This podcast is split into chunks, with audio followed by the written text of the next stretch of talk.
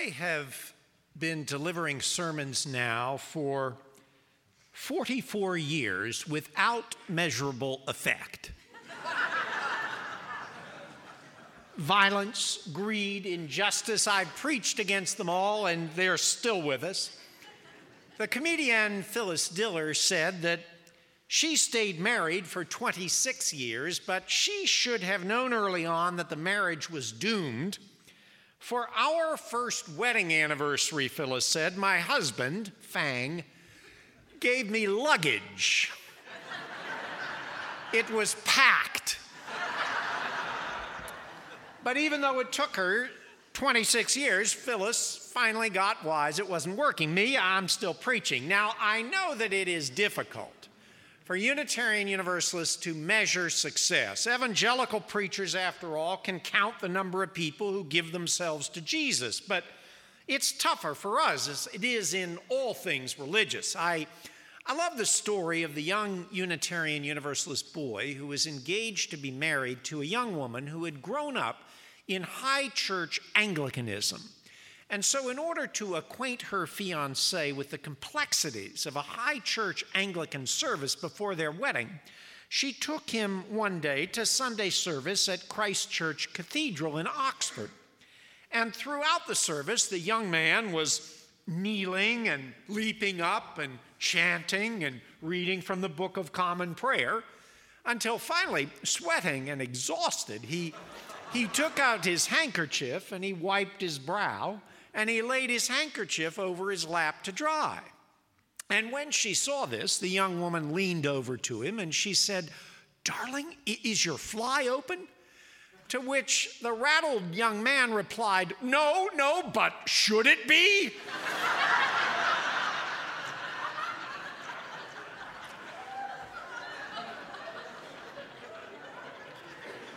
so it's much harder for us, but I'm going to try one more time to have a measurable impact on the world. And I'm going to do that by speaking first about Roger Williams. That's the guy, remember, who founded Rhode Island. Now, Roger Williams was a bit of a nutcase. Uh, and the colony that he founded, Roger Williams, uh, Rhode Island, the colony became the refuge for every flower child and ne'er do well in the New World. There weren't really any Unitarians or Universalists back then, but if they had been, they would all have been shacked up in Rhode Island, eating Rhode Island delicacies like quahogs and Johnny cakes, and Rhode Island's greatest contribution to culinary glory, the chow mein sandwich. That's a, a scoop of chow mein between two pieces of Wonder Bread. Mmm, good, good the Puritans used to call Rhode Island the sewer of New England. Now, they were speaking theologically, they'd never even heard of the chow mein sandwich. What's interesting to me about Roger Williams, however, is this Roger Williams referred to the Native Americans as barbarians. I know that doesn't sound too enlightened, but of course, all Europeans referred to the Native Americans as barbarians in the mid 17th century, but Roger Williams believed that despite the fact that Native Americans were self evidently barbarians, they also had rights. They should not be coerced, for example, into abandoning their religious beliefs. They should actually be paid for the land that the Puritans stole from them. Now, that was a particularly pernicious idea to the Puritans. That's what got Roger Williams kicked out into the wilderness of Rhode Island. And why did Roger Williams believe, contrary to virtually every other European of his day, why did he believe that even barbarians had rights? Well, the obvious answer is that he believed that they were children of God, but all the Puritans believed that. Roger Williams believed something else. He believed that only God could say who was or was not his child, and that our job as human beings was, in the meantime, to create a civil order fit for all. In other words, he believed that all it took to make somebody eligible to be treated decently was that they be a human being. They didn't have to be Puritans. They didn't have to be saved. They didn't have to be rich. They didn't have to be white. They could even be barbarians, and yet we had to extend them simple, basic kindness. Do you, do you have any idea how radical a thought that was in 1682? Do you have any idea how radical a thought that is in 2014? If Unitarian Universalism stands for anything at all, it stands for the notion that the names that we apply to human beings Muslim, illegal immigrant, foreigner, criminal, disabled, disfigured, barbarian that names do not wipe out a person's claim to be treated with fundamental decency.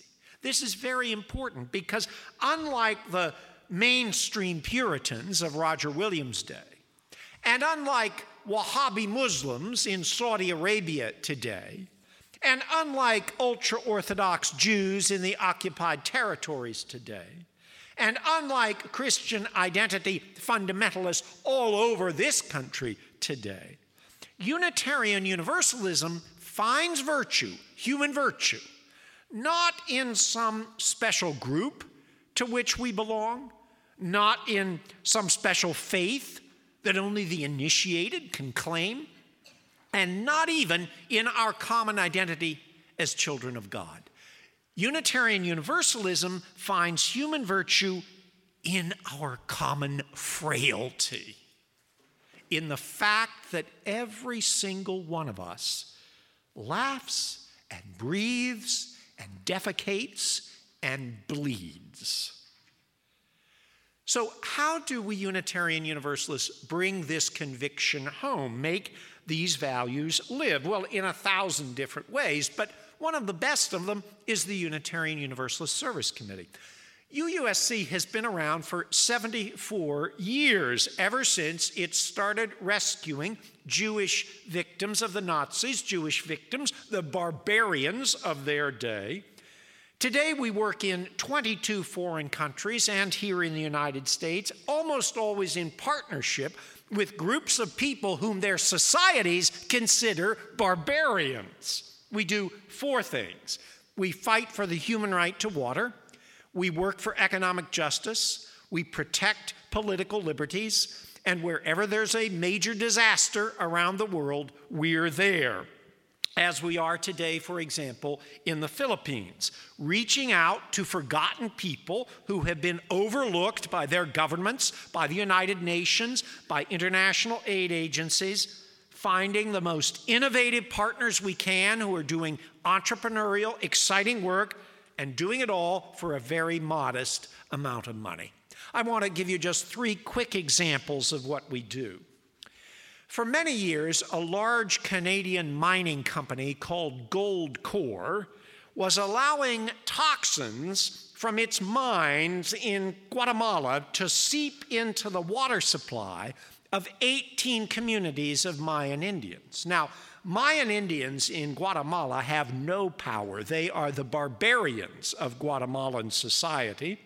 So UUSC sent a couple of Unitarian Universalist mining engineers from Colorado State University to Guatemala to document the damage that Goldcorp was doing. And then the Indians and we took the case to the Inter American Commission for Human Rights. And guess what? A few months ago, Goldcorp agreed to pay $27 million to make us and the Indians go away. They agreed to clean up the water in all 18 of those villages. You did that, you and UUSC. I was in Kenya about a year ago. After every Kenyan election for president, the country has broken out in riots with thousands of people killed and injured. The riots, the riots always start when young men from different ethnic tribes trash the marketplaces in the center of the major cities. So UUSC had a brilliant, simple, but brilliant idea. Let's invest in those young men those barbarians. Let's help them start their own businesses in the marketplace so that they would have a powerful reason not to destroy them, not to riot. And last April, Kenya had its first violence free election in decades, not a single marketplace destroyed. You did that, you and UUSC. One more example this from Northwest Arkansas. That's the center of the poultry industry. Well, poultry work is some of the most unpleasant work in the country. And so, of course, of course, who does it? Undocumented workers, most of them undocumented women. Undocumented workers are Americans, uh, barbarians of today. Now, immigration is a complicated issue, but I think that almost all of us would agree that if a company hires you to do a job and you do it, then, undocumented or not, they ought to pay you for it. But far too often, the big poultry companies just withhold the workers' wages. They steal them. There's no other word for it because they know that the workers will be too frightened to go to the authorities to complain. Well, UUSC is not letting them get away with that. So far, we and the workers have retrieved $600,000 in back wages, and we'll get many, much more. You are doing that, you and UUSC. Well, There's, there's a lot more I don't have time to tell you about. We have stopped female genital mutilation in a wide area of Darfur, Sudan. We have brought water to Indian reservations in central California, 13% of which had no access to potable water. You're doing all of this, you and UUSC. You're doing what, you're doing what the late great evangelical preacher, Reverend Ike, called tangibilitating you're tangibilitating your Unitarian Universalist values. And now you can even do it directly through a new project, a joint project of the Unitarian Universalist Association and the UUSC called the UU College of Social Justice. Through the College of Social Justice, we are bringing hundreds of Unitarian Universalists of all ages with us around the world to do hands on service learning, hands on social justice work one week at a time. We're bringing Unitarian Universalists with us to build eco villages in Haiti, to work with migrants on the US Mexican border and restaurant workers in Chicago, to confront poverty in India, to explore the civil rights heritage in the South. Uh, check it out UUCSJ, UU College of Social Justice. I know that all of us have a hundred different causes that we're asked to support, but there is only one that has all the following characteristics it bears our Unitarian Universalist name and reflects our values. It spends 81 cents of every dollar on helping people and only 19 on overhead. It finds the most groundbreaking solutions to the world's problems and implements them cheaply. It makes sure women and women's interests are included in every project, and it's run by Bill Schulz. no other organization can say all those things. I know it's very difficult for us to get beyond thinking of other people in terms of categories Kenyan, lesbian, street person, barbarian. But at the heart of our religious faith is that conviction that a person's value comes not from a category to which he or she belongs, but from our common frailty. That's what, that's what George Orwell recognized in that soldier running away from him, holding up his trousers. It's what another soldier in a very different war recognized too. Listen to the testimony of a truck driver who was witness to a massacre in Srebrenica in 1995 by Bosnian Serb soldiers of hundreds of Muslim men. The Muslims were bound and gagged and blindfolded, and then all of them were machine gunned to death. There was silence after that. The truck driver later told UN investigators there was silence after that. And then out of that pile of dead bodies, not bodies really, just bits of flesh, out of that pile of flesh came a human being. I say a human being, but it was actually a boy of some five or six years. It was unbelievable, really. A human being came out and started walking right toward the men with machine guns. All of these soldiers had had no trouble shooting people, they had just done it. And the commanding officer shouted, Shoot him, shoot the boy. But the soldiers just froze, and the boy kept walking toward them. Shoot him, God damn you, cried the officer. But, but they had all lowered their rifles. And the boy kept walking. And finally, he got to one of the soldiers who were just standing there. And one of the soldiers, maybe, maybe it was the one who had just killed his father, who knows? One of the soldiers stuck out his hand and took the boy's hand and walked him over to my truck and said, Get him out of here and I took him to the hospital. UUSC represents the best chance we have to see the human faces behind the labels and to turn our common frailty into a common commitment to the common good. So, here's your chance now to rehabilitate my confidence in my preaching.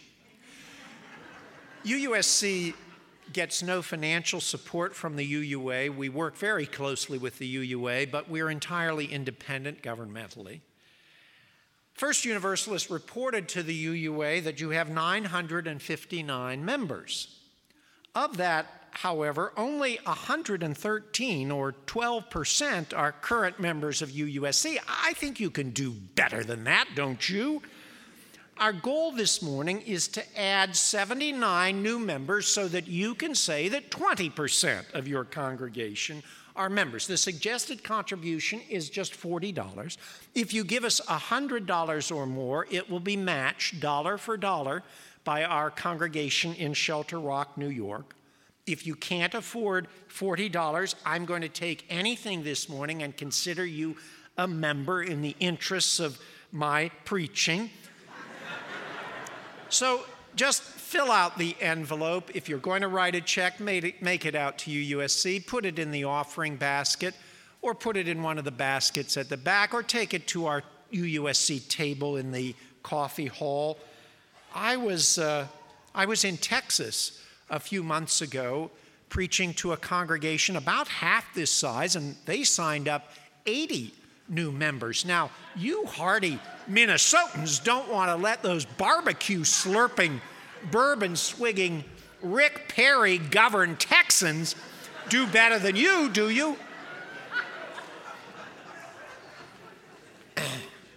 Maurice, Maurice Sendak, the author of the great children's book, Where the Wild Things Are, said that the favorite letter that he had ever received from a child was this one Dear Mr. Sendak, how much does it cost to get where the wild things are? if it is not too expensive, my sister and I would like to spend the summer there. So join me where the wild things are. It's not too expensive because you see, in the battle against anguish and despair, it's not enough to wish. Not enough to talk, not enough to worship, not enough to hope, not enough to pray. They're all good.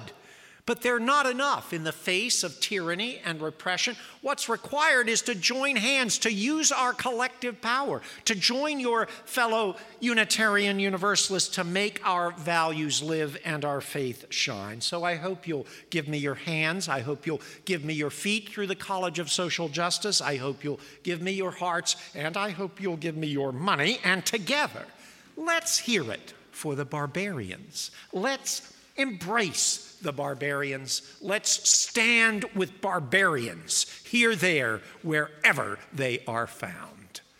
Amen.